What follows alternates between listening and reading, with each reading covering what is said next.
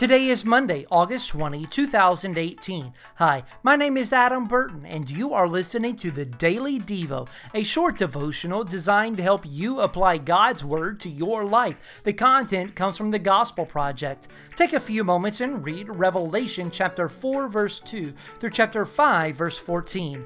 Depending on how verse 6 is translated, we can say that Jesus is near or in the midst of God's throne. We know that God the Father is on the throne, but at the same time, we can know that Jesus is on the throne too.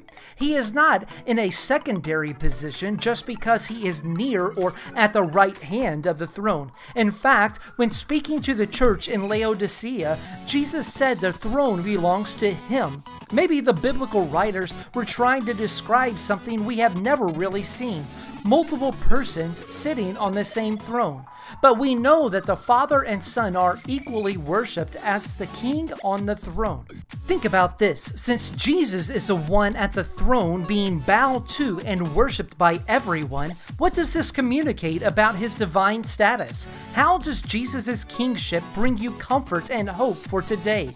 If you are in need of prayer, please get in touch with me. I would love to pray for you. You can connect with me on social media or shoot me an email, adam at adamburton.net. Oh, thank you. Thank you for listening to the Daily Devo podcast. Go ahead and subscribe. That way you can start every morning focusing on God.